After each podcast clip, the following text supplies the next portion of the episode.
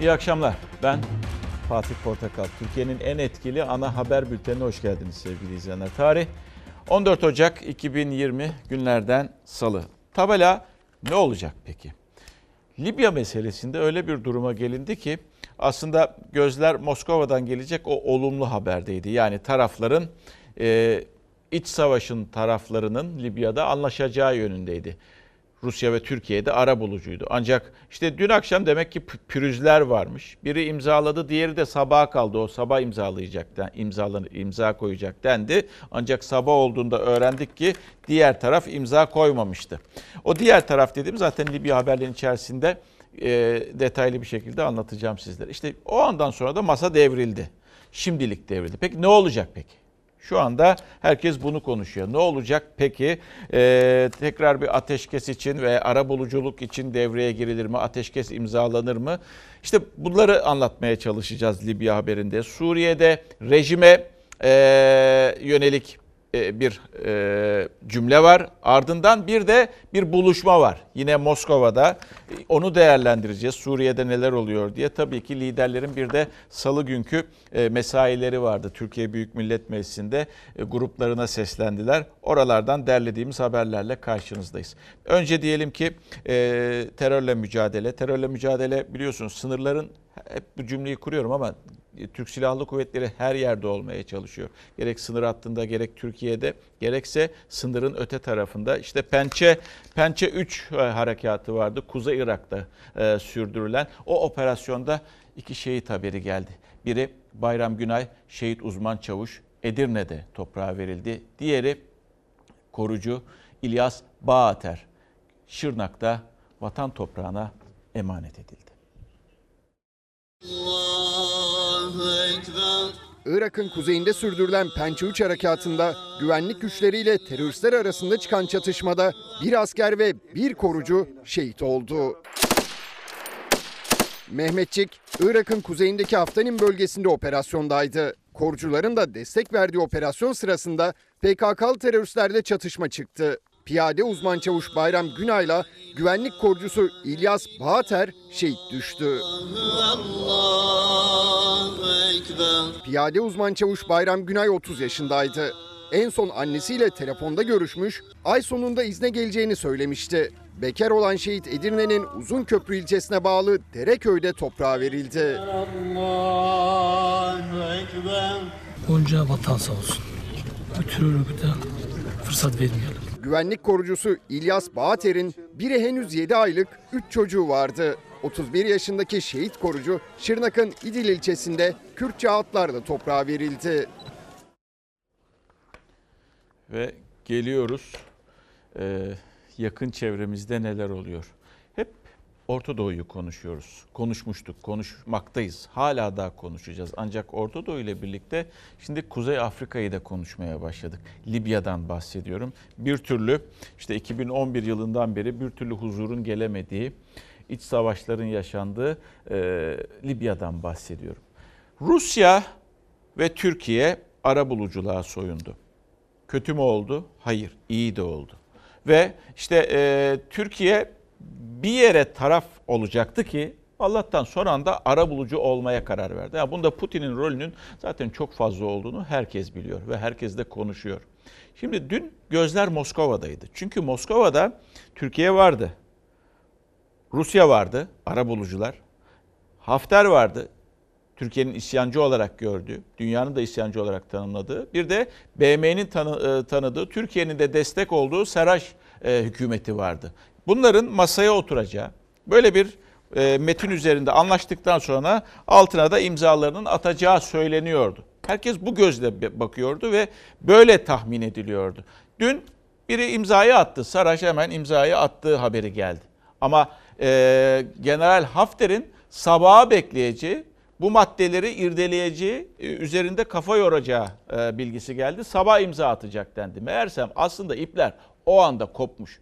Belki de ikna çalışması sürüyordu Hafter'e Rusya tarafından bilemiyoruz. Ha masa o uzlaşma masası şimdilik dağıldı. 48 saat sonra ne olur onu bilen yok. Peki ne oldu bundan sonra? İşte Hafter Ürdün'e gitti. E, Saraş Türkiye'ye geldi. Türkiye'nin desteklediği e, Trablus, e, Trablus hükümeti, e, Ulusal Mutabakat Hükümeti'nin başı Türkiye'ye geldi. Türkiye'ye geldiğinde ister istemez acaba bizimkilerle mi görüşecek, iktidarla mı görüşecek düşüncesi vardı.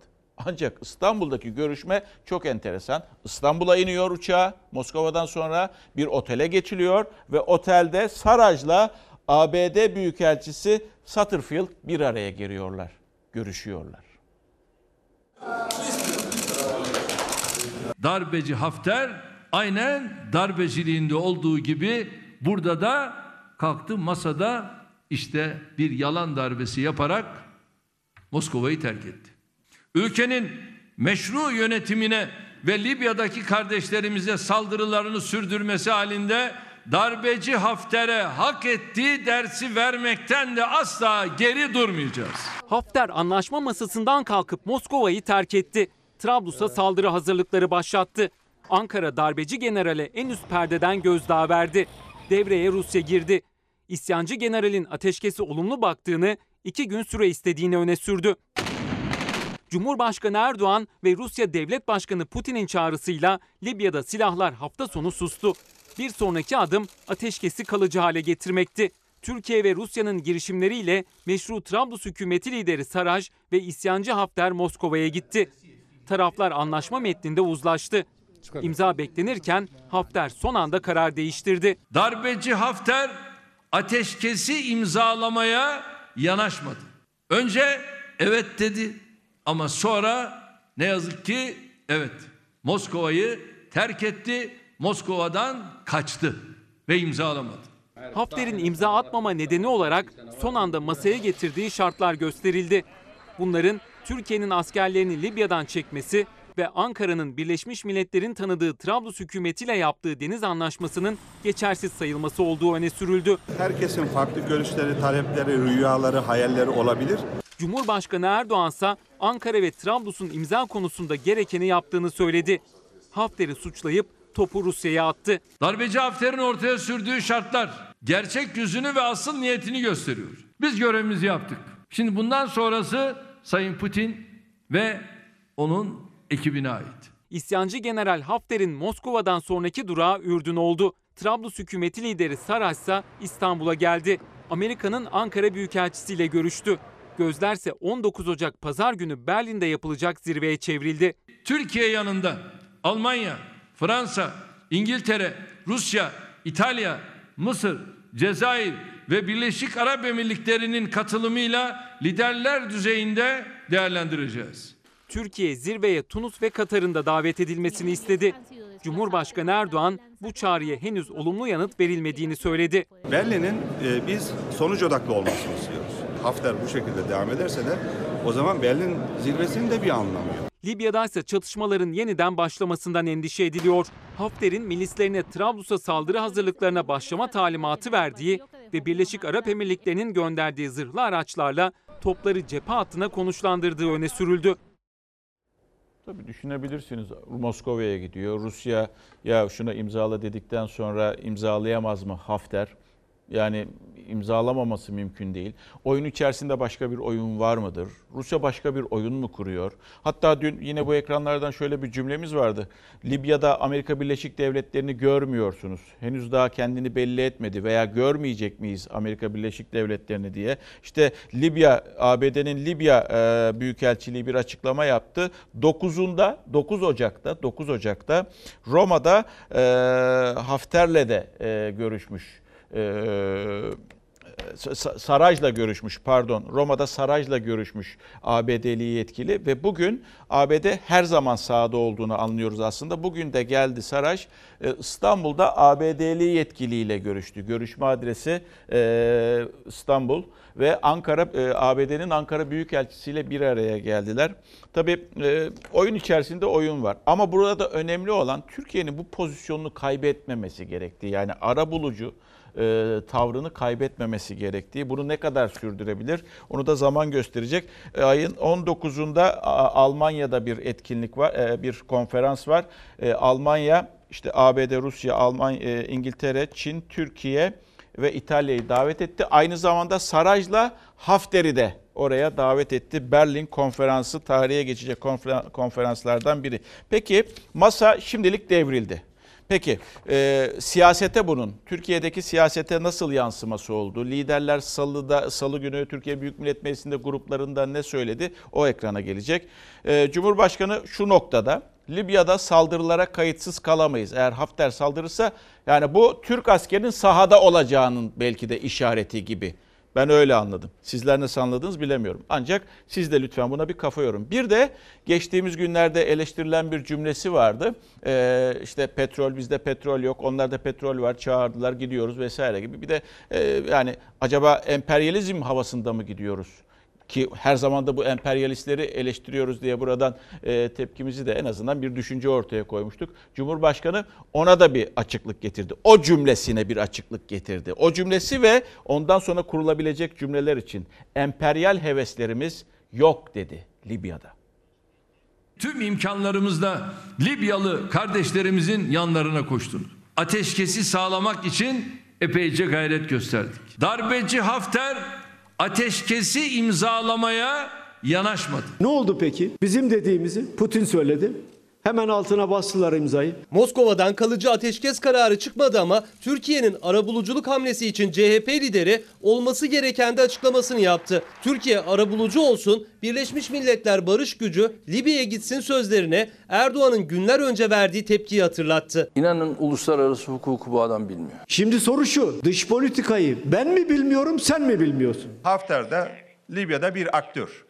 Ama bir meşruiyeti yok. Libya'da ateşkes sözlü olarak ilan edildikten sonra Çavuşoğlu Hafter için aktör ifadesini kullandı. Ancak aynı Hafter Moskova'da ateşkes metnine imza atmayınca Ankara'yı yine öfkelendirdi. Erdoğan yine darbeci dedi. Darbeci Hafter'in ortaya sürdüğü şartlar gerçek yüzünü ve asıl niyetini gösteriyor. Siyasi geçmişinde teröristle müzakere etmek varken Libya için teröristle müzakere mi olur diyen Sayın Erdoğan Putin söyleyince anında ikna olup ateşkes ve müzakere çağrısı yaptı. Bunlar siyasetin cahilidir. Aynı zamanda tarih cahilidir.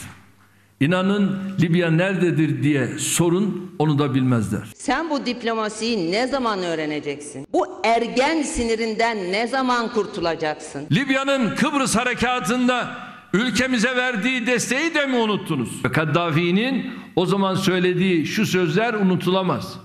Elimdeki bütün silahlar Türk ordusunun emrindedir. Depolarım açıktır. Nereden ne istiyorlarsa gelsin alsınlar. Cumhurbaşkanı Erdoğan Libya'nın devlet lideri Kaddafi'yi de överek Libya'ya asker göndermeyi savundu. Muhalefetin başka ülkelerin iç işlerine karışılmaması önerisi Bahçeli'den de döndü. Barışı korumak için asker gönderilmesine karşı değilim. Benim karşı olduğum bunun akılsızca yapılmasıdır. Türkiye'nin hak ve çıkarlarını savunmak. Korkmayın. Sizi MHP'li veya AK Partili yapmaz. Sadece adam yapar, sadece yerli ve milli insan yapar. Kendi evladına kıyamayan ama milletin evlatlarını tereddütsüz ateşe atanlardan yerli de olmaz, milli de olmaz. Bütün ülkeleri tek tek sayıyorlar. Türkiye'ye gelince Erdoğan diyorlar. Buradan bir dış politika çıkmaz. Libya'da, Akdeniz'de macera peşinde değiliz. Hele hele emperyal heveslerimiz hiç yoktur. Cumhurbaşkanı Erdoğan muhalefetin eleştirilerine, çekincelerine karşı macera aramıyoruz dedi. Türkiye'nin çıkarları için Libya'da olduğunu söyledi. Gözümüz petrol ve para hırsıyla kör olmuş da değildir. Bizim tek amacımız kendimizin ve kardeşlerimizin hakkını, hukukunu, geleceğini korumaktır. Cumhurbaşkanı geçen gün kurduğu cümleye de açıklık getirmiş oldu bu şekilde. Şimdi yalnız Kaddafi mezarından çıksa kemikleri sızlar herhalde. Neden diyeceksiniz? Öve öve bitiremiyor Cumhurbaşkanı şu anda Kaddafi'yi. Ee, Kıbrıs'ta yaptıklarından dolayı ama 2011 yılında Kaddafi'nin nasıl gönderildiği de çok enteresandı. Önce diyeceksiniz ki ama işte bak bunları söyle, söylediğim zaman zaten sevimsiz oluyorum. Bunları hatırlattığım zaman. Ama bunlar da gerçek. Arşivde duruyor. Yani 2011'li yıllarda e, işte NATO'nun orada ne işi var, Libya'da ne işi var dediğiniz noktadan daha sonra siz NATO'nun şemsiyesi altında İzmir'i operasyon merkezi olarak kullandırıp, harekat merkezi olarak kullandırıp koalisyon uçaklarına Libya'da da uçuşa yasak bölge oluşturup orada Kaddafi'nin gidişini hızlandıran adımları attınız. Yani işte bakın yani git çağrısı yaptınız. O da var. Kaddafi'ye bırakın çağrısı. Yani e, şimdi gelinen noktada Kaddafi ölüyor. O zaman insan bu ya bu cümleleri kurmaz ya da geçmişte yaşananları unutuyorlar bizi yönetenler. Başta da Sayın Cumhurbaşkanı. Onu çünkü e, konuşma metnine koyanlar ya geçmişte ne dendiğini bilmiyor ya da kötülük yapmak için koyuyorlar e, Sayın Erdoğan'a veya işte ya YouTube'u bilmiyorlar ya da işte Google'ı bilmiyorlar. Orada yazılanları bilmiyorlar, etmiyorlar. Her şey duruyor burada neticede. Bunu eleştirdiğiniz zaman sizden kötüsü olmuyor. E, geldik bakın. Bu şimdi çok enteresan bir şey. Neden diyeceksiniz? Rusya diplomasiyi çok iyi uygulayan bir ülke. Bunu yıllardır gösteriyor bu coğrafyada. Ama dünkü daha da enteresan. Biz Moskova'da sadece Libya için bulunduğumuzu zannediyorduk. Çünkü taraflar gelecek, ara bulucu olmuşuz, masaya oturulacak, imzalanacak. Ama öyle enteresan bir şey olmuş ki aslında Moskova'da Hakan Bey de gitmişti MİT Başkanı. Orada Suriye İstihbarat Başkanı Ali Memlük de gelmiş. Ve 2011 yılından beri ilk defa üst düzey bir birliktelik yaşanıyor. Moskova'da bu ikili de bir araya gelmiş. Ve bu Rus haber ajansı, özür dilerim Suriye haber ajansı tarafından da dünya ile paylaşılıyor. Türkiye'nin izni olmadan da bu paylaşma yapılamaz. Ama şu kadarcık bir şey söyleyeyim. Suriye politikasında belki de uzun yıllar sonra doğru bir hamle yapıldı. Rejimin ateşkesi bozma girişimlerini bizzat önlemekte kararlıyız. Suriye rejiminin İdlib'de ateşkes ihlaline karşı Türkiye'nin karşılık vereceğini ilk kez söyledi Cumhurbaşkanı. Reuters ve Suriye devlet ajansları ise Ankara-Şam arasında üst düzey ilk resmi temasın gerçekleştiğini duyurdu. MİT Başkanı Hakan Fidan, Suriye istihbaratının başındaki Ali Memlük'le Moskova'da buluştu. Milli Savunma Bakanı Hulusi Akar da doğruladı. Yetkili e, ilgili kurumlarımız, kuruluşlarımız çeşitli faaliyetleri yapıyorlar. Faaliyetlerle bütün mesele barışa, huzura katkı sağlamak. Suriye'de Beşar Esad'la konuşmanız lazım. Defalarca söyledim. Şimdi söylediğim noktaya geldiler. Cumhurbaşkanı Erdoğan da Ankara-Şam arasında istihbarat birimleri düzeyinde temasın olduğunu söyledi. Ancak iki ülke istihbaratının başındaki isimlerin görüştüğü bilgisi ilk.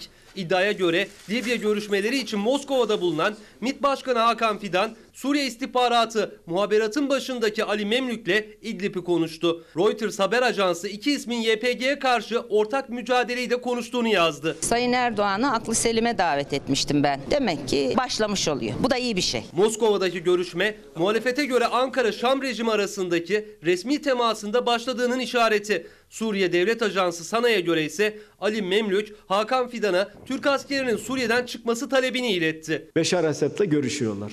Kim doğruyu söylüyormuş? Cumhuriyet Halk Partisi ve onun kadroları doğruyu söylüyor.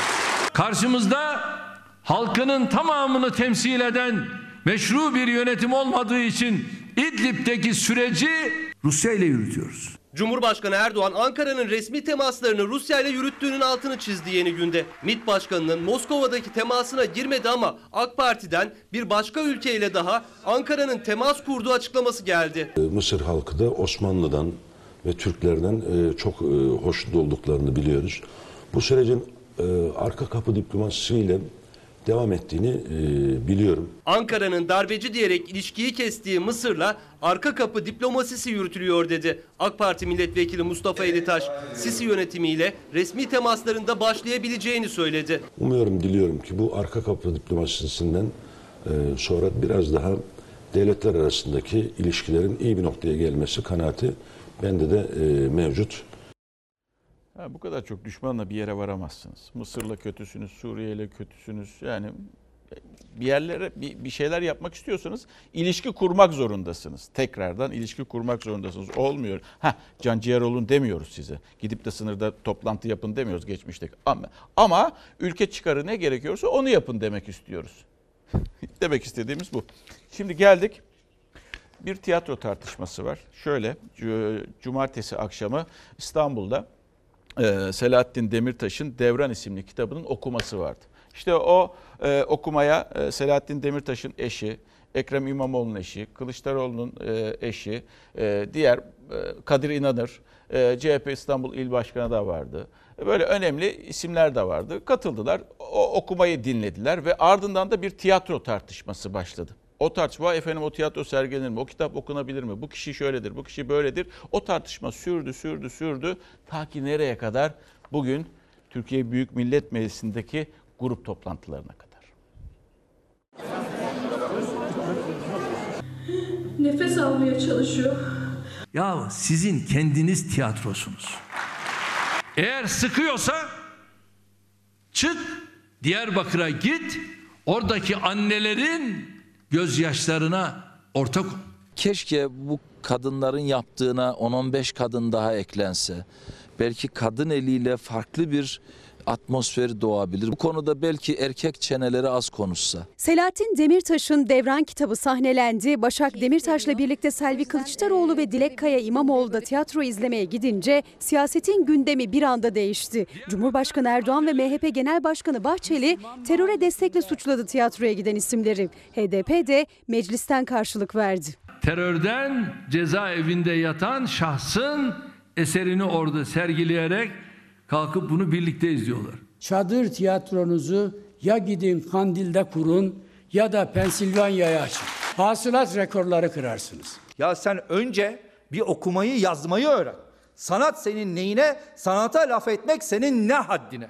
İzlemeye gidenler arasında olan Dilek Kaya İmamoğlu'na eşi Ekrem İmamoğlu destek verdi. Kadınların sürece katkı sunma çabası çok olgun bir tavır olarak görüyorum. E, açıkçası destekliyorum da. Zaten bana soracak halleri yok yani eşimin de başta olmak üzere kendi kararını çok olgun bir şekilde verebilen bir Türk kadını. Ön sıralarda usta tiyatrocu Jülide Kural'ı izleyenler arasında Kadir İnanır da vardı. İnanır da sert sözlerle eleştirilen isimlerdendi. Eksik yapmışsınız. Kadir Efendi. İşte katillerle beraber omuz omuza yürürler. Terörist Demirtaş'ın sözde kitabından tiyatro oyunu çıkarıp buna övgü düzen düzenler bu milletin ruh köküne yabancı olanlardır. İki cümle kuracak olsa promptra muhtaç olan zihniyet kalktı Kadir İnanır'a da Selahattin Demirtaş'a da saldırdı. Konuşmak istemiyorum. Bizim tek derdimiz barış olsun. İnanır tek bir cümle dışında konuşmadı ama AK Parti ve MHP ortak ses yükseltti. Diyarbakır anneleri. Hadi git oraya. Niye gidemiyorsun? Müslüman mahallesinde salyangoz satmayın, satmaya kalkışmayın. Zira sattırmayız, müsaade etmeyiz. Ama sana kötü bir haberim var. Biliyor musun? Selahattin Demirtaş bir kitap daha yazdı. Bu da size dert olsun. Ve geldik. Bu da çok tartışıldı. Ee, tartışılıyor. Tartışılmaya da devam edecek gibi 15 Temmuz gazileri. Çünkü onlar da haklarının yendiklerini söylüyorlar ve dün hatırlayacaksınız. Bize verin dediler paramızı. Ya bu kadar vakıfta para var. Vakıf kurulmasına da gerek yok. Bize vermiş olduğunuz sözü yerine getirin. Zaten bizden başka da e, bunun haberini, bu insanların seslerini duyuran da kimse yoktu. Ha bugün e, Cumhurbaşkanı kürsüde e, demek ki bu haberi de duymuş ve e, duymuş ve rahatsız olmuş ki para tekrar vakıfta dedi. Ama biz paranın hazinede olduğunu biliyoruz. En son hazinedeydi. Çünkü e, Cumhurbaşkanı birinci yardımcısı kimdi? Fuat Oktay hazineye devredildi demişti. Ne var ki tekrar vakfa bu para gelmiş. Ha iyi güzel. Bir de bir de biz geçtiğimiz günlerde yine başka bu sefer Güneydoğu gazilerinin sorununu ekrana getirmiştik. Hakları, emeklilikleri ellerinden alınmıştı, sehven denmişti ve günlerce de onların haberlerini yaptık. Demek ki bunu da duymuş Cumhurbaşkanı ki cümlesinden onu anlıyorsunuz. Yasal düzenleme en kısa zamanda mecliste olacak sözünü verdi. 309 milyon lira para topladılar. Ne oldu bu paralar?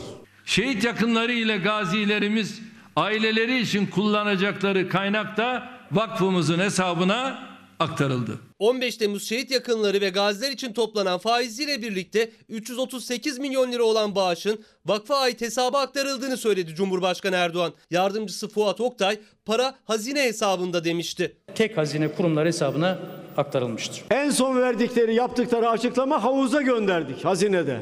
Havuz ne demek biliyor musunuz? Her taraftan toplanan paralar onda harcama yapılır. Yani vergiler de havuza gider. Çiftçiye para ödenir, şuna ödenir, buna ödenir. Türkiye Şehit Yakınları ve Gaziler Dayanışma Vakfı'nın yönetimi de bu arada oluşturuldu. Kaynak da vakfımızın hesabına aktarıldı. Bunu soracağız. Ta ki bu paralar hak sahiplerine ulaşıncaya kadar. Cumhurbaşkanı para hazinenin kasasından çıktı, vakfın hesabına yattı dedi ama CHP paranın bir an önce 15 Temmuz şehitlerinin yakınlarına ve gazilere dağıtılmasını istiyor. 15 Temmuz gazileri de aynı taleple ses yükseltti. 23 Ocak'ta kendileri adına kurulan vakfın önünde açıklama yapma kararı da aldılar. O paradan 15 Temmuz gazi ve şehit ailelerine şu ana kadar hiçbir TL yardımda bulunulmadı. Bundan sonra şehit yakınlarımız ve gazilerimiz de ailelerine verilecek hizmetler bu vakıf üzerinden yürütülecek. Biz aslında vakfın kendisine de karşıyız. Cumhurbaşkanının sözleri 15 Temmuz şehit yakınları ve gazileri ikna eder mi? 23 Ocak'taki eylemden vazgeçecekler mi bilinmiyor. Ama SGK'nın sehven emekli edilmişsiniz diyerek Aralık ayında maaşlarını kestiği gaziler de meclisteydi. Gazinin elindeki verdiğin aylığı geri isterim diyorsun. Yanlışlık yaptım. Yanlışlık yaptıysan yanlışlık gaziye ait değil sana aittir kardeşim. Yanlışlığı telafi edeceksin. Parayı alarak değil. 5 müteahhitin vergi borçlarını sileceksiniz. Onların ceplerini dolduracaksınız. 500 gazinin maaşını keseceksiniz. Böyle bir şey olabilir mi? Kılıçdaroğlu da Akşener'de çağrı yaptı Erdoğan'a. Cumhurbaşkanı yasal düzenleme sözü verdi. Bazı gazilerimizin vazife malulü aylığıyla ilgili teknik sıkıntılar vardı. Yasal düzenleme en kısa sürede o da meclise geliyor. Şehit yakınlarımız ve gazilerimiz başımızın tacıdır. Barış Pınar Harekatı'nda Mardin Nusaybin'e havan saldırısı sonucunda şehit düşen Mehmet Şirin Demir'in kızı Gülay Demir de AK Parti grubundaydı. Babasının mezarından aldığı toprağa ektiği çiçeği hediye etti Cumhurbaşkanı'na. Kurduğu cümleler salondakileri duygulandırdı. Mardin'de doğup büyümüş bir Kürt kızıyım. 81 ilin her toprağı benim memleketim.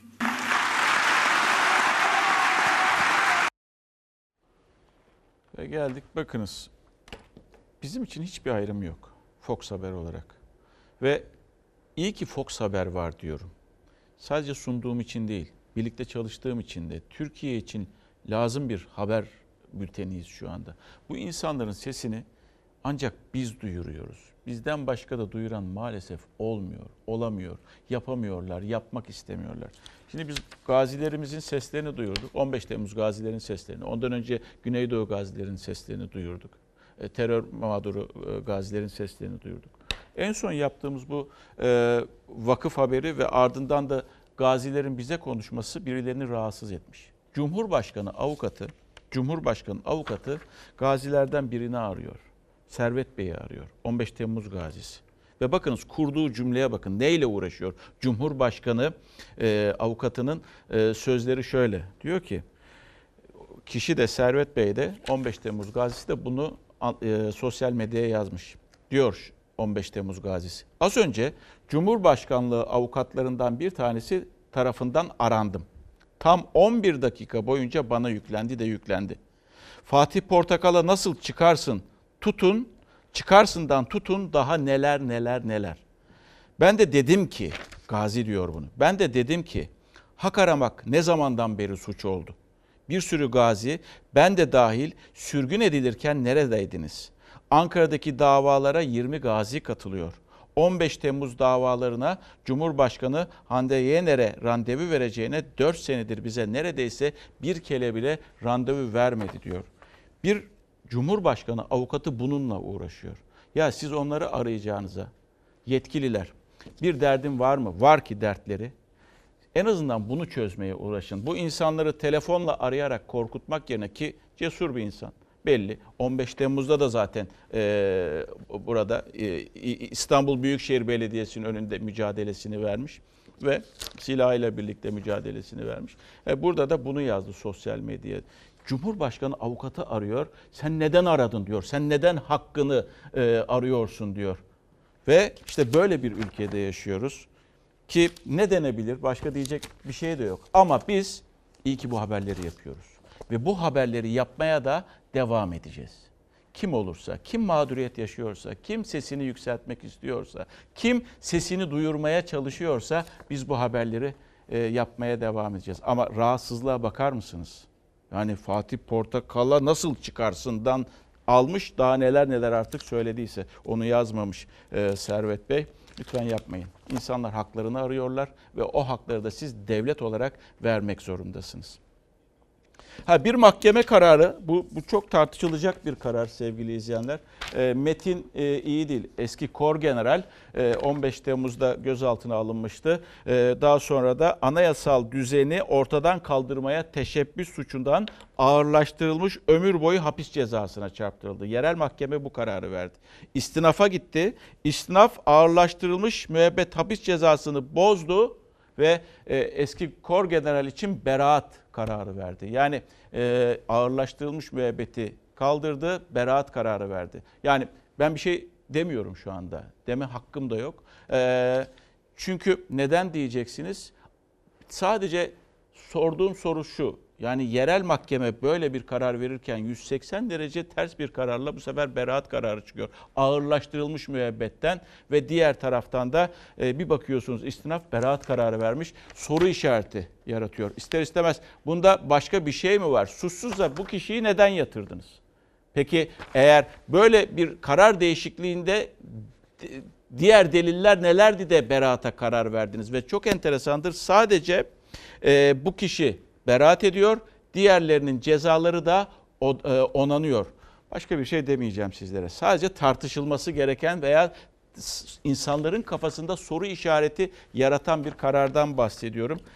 Umarım birisinin yakını değildir. Umarım çok ne bileyim böyle ilişki hatırlı bir akrabası vesaire kimsesi yoktur ama tartışılacak bir karardan bahsediyoruz. Kendisi de o dönemde Kara Kuvvetleri Komutanlığı Eğitim ve Doktrin Komutanlığı Muharebe ve Muharebe Eğitim Destek Komutanı olarak da görev yapıyormuş.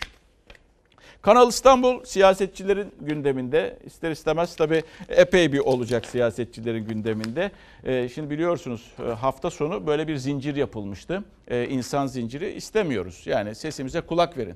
Şimdi Cumhurbaşkanı o zinciri görmüş olacak ki şöyle bir cümle kurdu. Yani insanları da çok fazla biz biz Fox Haber olarak verdik. Diğerleri verdi mi vermedi mi bilmiyorum. Ama artık Cumhurbaşkanı kafasına koymuş bunu. Yani sen zincirde yapsan, sen yere de yatsan hiç umurunda değil. O yapacak, kafaya e, koymuş. İstesek de istemesek de yapılacak. Yani kendisi öyle söylüyor. Zincir yapmakla Kanal İstanbul'u engelleyemezsiniz dedi kendisi. Ha Meral Akşener'den yan taraftan cevap geldi. Yan odadan. İstanbul'dan intikam oluyor. Diyeceksiniz ki ya bir cumhurbaşkanı intikam mı alır? İddiası bakın ne. Türkiye'nin tüm büyük projelerin olduğu gibi Kanal İstanbul'u da engellemek isteyenlere rağmen bu abide eseri ülkemize kazandıracağız. Millet senden o kadar parayı oralara saçacağına asgari ücretten vergiyi kaldırıp 3 kuruşa çalışan emekçilerimizi rahatlatmanı bekliyor. Öyle zincirleme yapmak da bilmem ne yapmak da bunu engelleyemezsiniz. Cumhurbaşkanı Erdoğan hem Kanal İstanbul projesine hayır diyen, İstanbul'da el ele tutuşarak kilometrelerce insan zinciri oluşturan eylemcileri hem de muhalefet hedef aldı. Muhalefette Erdoğan'ı. Ülkemizin göz bebeği İstanbul'u Boğaz'daki bu tehlikeli trafikle baş başa bırakamayacağımıza göre yeni alternatifler üretmemiz gerekiyor. Amacınız Boğazlardaki kazaya engel olmak olsa, bu rant olmasa, Kanal İstanbul'u yapıp etrafında çevre projeleri, etrafında ekolojik tarım falan önerirsiniz. Bunlar Yavuz Selim Köprüsü'ne istemezlik demediler mi? Yavuz Sultan Selim Köprüsü'nde günlük 135 bin araç geçecek diye garanti verildi. Köprü iki buçuk yılda hala bir yıllık hedefe ulaşamadı.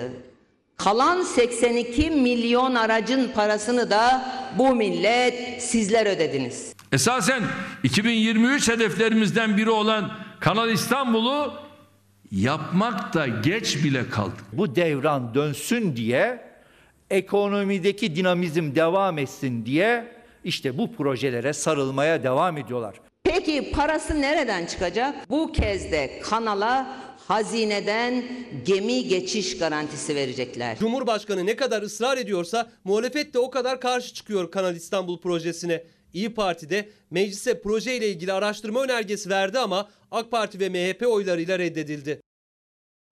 Halka rağmen Cumhurbaşkanı en azından istemeyen tarafa e, bu cümleyle yanaşması çok çok daha iyi oldu veya daha samimi cümlelerle, daha böyle bu gibi aşağılayıcı cümlelerle değil. Çünkü bu insanlar da yurttaş, bu insanlar da eleştiri hakları var. Vatandaşlık görevlerini yerine getiriyorlar. Vergisini veriyor işte e, neyse vatandaşlık hakları onların hepsini yerine getiriyorlar ve siz onlara bir değersiz bir insanmış gibi, değersiz bir şeymiş gibi davranamazsınız. Böyle bir söz kurma hakkınız, cümle kurma hakkınız da yok. Çünkü siz cumhurbaşkanısınız. Cumhurun da, tüm cumhurun, o ama bu insanların da cumhurusunuz. Ya cumhurbaşkanısınız. O yüzden zaten yani hayır demenin de bir yolu var, yöntemi, yöntemi var. Ama Cumhurbaşkanı e, öfkelendiği zaman tabii ki dilin kemiği yok. Böyle cümlelerde çıkıyor ağzında. Bunu dedi dikkate ben almıyorum zaten. Değersiz benim için dedi. Peki aslında hep Ulaştırma Bakanı konuşsun. Cahit,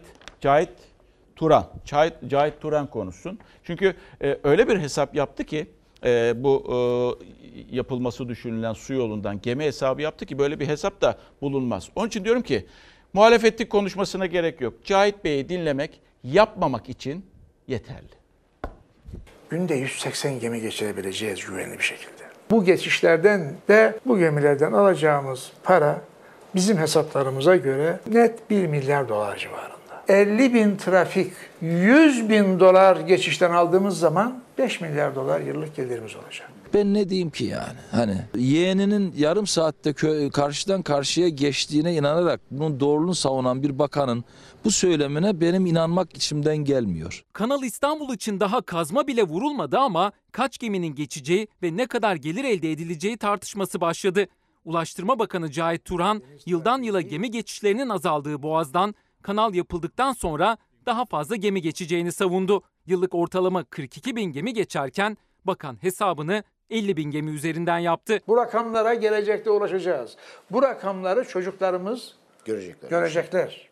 Ulaştırma Bakanı gemi başına 100 bin dolar dedi ama alternatifsiz iki kanal Panama ve Süveyş'te bile bu kadar yüksek değil rakam. Örneğin Süveyş kanalından küçük gemiler 4500 dolara geçerken yüküne ve boyuna göre bazı gemiler 100 bin dolara kadar çıkıyor. Süveyş'e 100 bin dolar ödeyen bir gemi İstanbul Boğazı içinde 5 bin dolar ödüyor.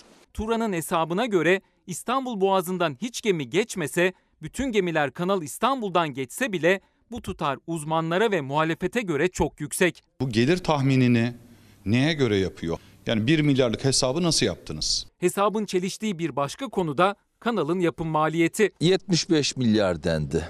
Bir ara 20 milyar dolar dendi. Şimdi 15 milyar dolar deniyor. Sayın Bakan'a bir kişi şunu sorsun ya. Kaç metreküp hafriyat? Birim maliyetine niye böyle yuvarlak kelimeler? İstanbul Büyükşehir Belediyesi Meclis Üyesi Doğan Subaşı'nın hesabına göre kanal maliyetinin üzerine ek maliyetler de gelecek. 11-12 milyar dolar. Bir de bunu 6 lirayla çarpın, dolar fiyatıyla çarpın. Yaklaşık 60-70 milyar lira da sırf köprülere. Yaklaşık 200 milyar. Bu iş 100 milyarlara çıktı. Bu iş 200 milyar deseniz kurtarmaz demiştim ekranlarda. Göreceksiniz. Yani maliyetin ne kadar yüksek olduğunu hep beraber göreceğiz ve tahmin edilemeyen maliyetler de bu işin dışında. Ee, İzmir Büyükşehir Belediye Meclisi de bir karar aldı sevgili izleyenler. Cem evlerine ibadethane statüsünü verdi. Ee, geçtiğimiz günlerde e, bu çok tartışılıyordu İzmir'de. Meclis e, kuruluna gel, genel kurula geldi ve belediye meclisinde cem evleri imar planına bundan böyle ibadethane olarak e, işlenecek ve İzmir Belediye Meclisi'nde de karar oy çokluğuyla alındı. Aslında Türkiye gibi bir ülkede Tunç Soyer belediye başkanı orada biliyorsunuz cesurca bir karar almış oldu. Ve oradan da Türkiye Büyük Millet Meclisi acaba bundan sonra ne yapar diye de bir soru gönderdi İzmir'den Ankara'ya. İzmir'de cemevlerine ibadethane statüsü verildi. Ve geldik e, Doğa Koleji diyeceğiz. Doğa Koleji'nde öğretmenler hala da paralarını alamıyorlar. Mağdurlar, öğretmenler mağdur, öğrenciler mağdur, veliler mağdur, herkes mağdur. Bir de bakın savunma isteniyor öğretmenlerden. Hem paralarını alamıyorlar, geçinemiyorlar hem de savunma yap bakalım diyorlar. Sen neden böyle bir boykota gittin, neden e, eleştirdin, neden konuştun diye. Yani hangi yüz diyoruz ya, kaç tane yüz varsa artık. Derslere girmemem sonucu genel müdürlük tarafından savunma talep edildi. Yasal iş bırakma hakkını kullanmış olan öğretmen arkadaşlarımızın bir kısmında savunma istemeye başlamışlardır. Disiplin soruşturması başlatmışlardır. 5 aydır maaşlarını alamayan Doğa Koleji öğretmenlerine okul yönetiminden ikinci darbe geldi. Öğretmenler boykota katıldıkları için okul yönetimi savunmalarını istedi. Nagihan Lülabaş da o öğretmenlerden biri. Okul yönetimi öğrencileri zarara uğrattığı gerekçesiyle öğretmenden savunma aldı. Öğrencilere zarar verenin kesinlikle şahsım olduğunu düşünmüyorum. Yani Bizi bu çıkmaz içerisine sokan kurumun ta kendisidir. Ben gerçekten kurumu bir aynaya bakmaya davet ediyorum. Doğa Koleji'nin maaş ödemesi yapmadığı öğretmenler aylarca bir kuruş bile almadan derslere girmeye devam etti. Faturalarını ödeyemez, temel ihtiyaçlarını bile karşılayamaz hale geldiler. Geçim sıkıntısı yaşayan öğretmenler son çare olarak yetkililere seslerini duyurabilmek için iş bırakma eylemi yaparak derslere girmemişti. Hala maaşlarını ödemeyen okul yönetimi ise yetmiyormuş gibi bir de öğretmenlerden savunma istedi. Bu durumda oldukça rahatsızlıkla karşılandı kampüsteki yöneticiler tarafından. Ee, Buna bunu takiben de benden savunma istediler. Ee, Dün de savunmanın sonucu e, ulaştı zaten elime, tebliğ edildi. Şu anda e, kurum tarafından bana verilen yazılı bir uyarım mevcut. Savunmasında yasal hakkını kullandığını belirtti Nagihan Lülebaş. Siciline işlemedi ancak okul yönetiminden gelen cevap ilginçti. Okulun yönetiminin savunmasına verdiği cevapta okulda çalışma düzenini olumsuz yönde etkilediği ve öğrencileri zarara uğrattığı yazıyordu. Üstelik bununla da sınırlı kalmadı. Boykota katıldıktan sonra Nagihan Lülebaş'ın derse girdiği sınıflar değiştirildi, ders sayısı düşürüldü. Yıldırma politikası olduğunu düşünüyorum. Sürekli bir gözdağı verme e, mevzusu var. Sizi rahat bırakmayacağız mesajı var burada. 5 aydır ücret ödemesi almadan çalışan öğretmenlerimize şimdi nasıl olur da bir de mobbing uygulamaya kalkarsınız? İstanbul ve Ankara'da daha birçok şubede boykota katıldığı için savunması istenen öğretmen var. Ancak konuşmaya çekiniyorlar. Doğa Koleji düğümü ise hala çözüme kavuşmuş değil. İTÜ Vakfı bankalarla varılan anlaşma sonucu kredi işlemlerinin devam ettiği, Ocak sonunda öğretmenlere maaşlarının ödenmesinin planlandığını açıklamıştı. İzleyeceğiniz haber Muş'tan. Hı. 15-20 dakika geçti bakalım eşim Asmin'i uyandırmaya çalışıyor.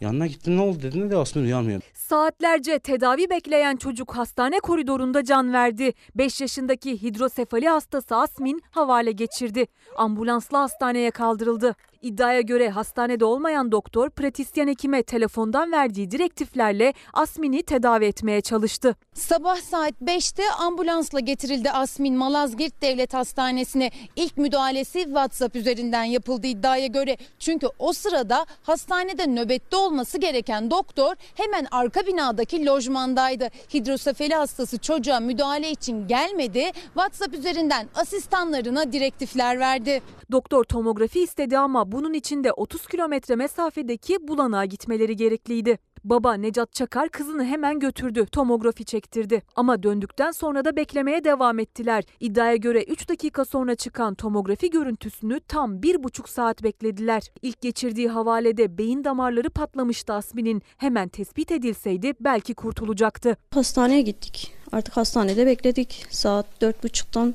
9'a kadar bekledik. 9'da da doktor geldi. Hiç elini bile sürmedi Asmin'e. Sadece dedi tomografiye gidin. Bunu söyledi ve çıktı. Ondan sonra bulanağa gitti. Bulanıktan geldik.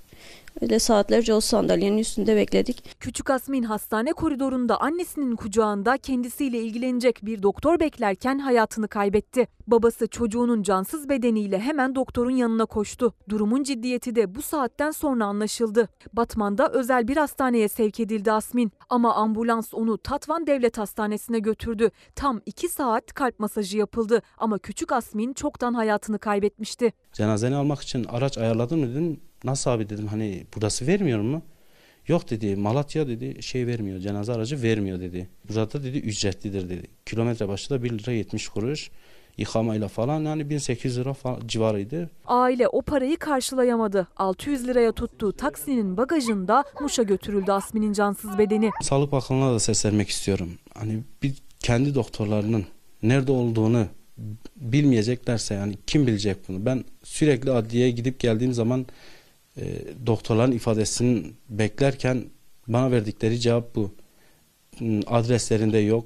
Çağrı göndermişiz gelmemişler. Kesin otopsi raporu içinde İstanbul Adli Tıp Kurumu'na gönderildi dosya ama o rapor bir türlü gelmedi. Çünkü ilk müdahaleyi yapan doktorlar bulunamadığı için ifadeleri alınamadı. Acılı aile doğum gününde kaybettikleri kızları için bir buçuk yıldır adalet arıyor. Adalet istiyorum. Hak neyse onu istiyorum. Ada- adalet ve işte adalet neyse onu istiyorum, hak neyse onu istiyorum. O kadar çok e, adalet isteyen, hak hukuk isteyen var ki sevgili izleyenler. Sadece onlardan biriydi. İşte o anlamda belki Nazlı yere basmaz çok büyük işler başarıyor diğer arkadaşlarla birlikte tabii ki. Nazlı bir ödül daha aldı onu biliyorsunuz çevre haberleriyle, e, yaşadı, yaşanan mağduriyetleri dile getirmesiyle, tarım haberleriyle özellikle insan sağlığı haberleriyle çok gündem oluşturan bir arkadaşımız, muhabir arkadaşımız. E, Ziraat Mühendisleri Odası Başkanı Özden Güngör ödülünü ona verdi. Ee, basın, yılın basın ödülünü aldı Ziraat Mühendisleri Odası'ndan. Tebrik ediyoruz. Sağ olsunlar diyoruz Ziraat Mühendisleri Odası'na. Tabii Nazlı'yı ve tüm arkadaşlarımızı da buradan kutluyoruz bir kez daha. Kapatıyoruz sevgili izleyenler. Bizden hemen sonra yeni bölümüyle Kadın dizisi ekranlara geliyor. İzleyebilirsiniz. Yarın daha mutlu, daha huzurlu, daha güvenli bir dünya ve tabii ki Türkiye'de buluşmak umuduyla. Hoşçakalın.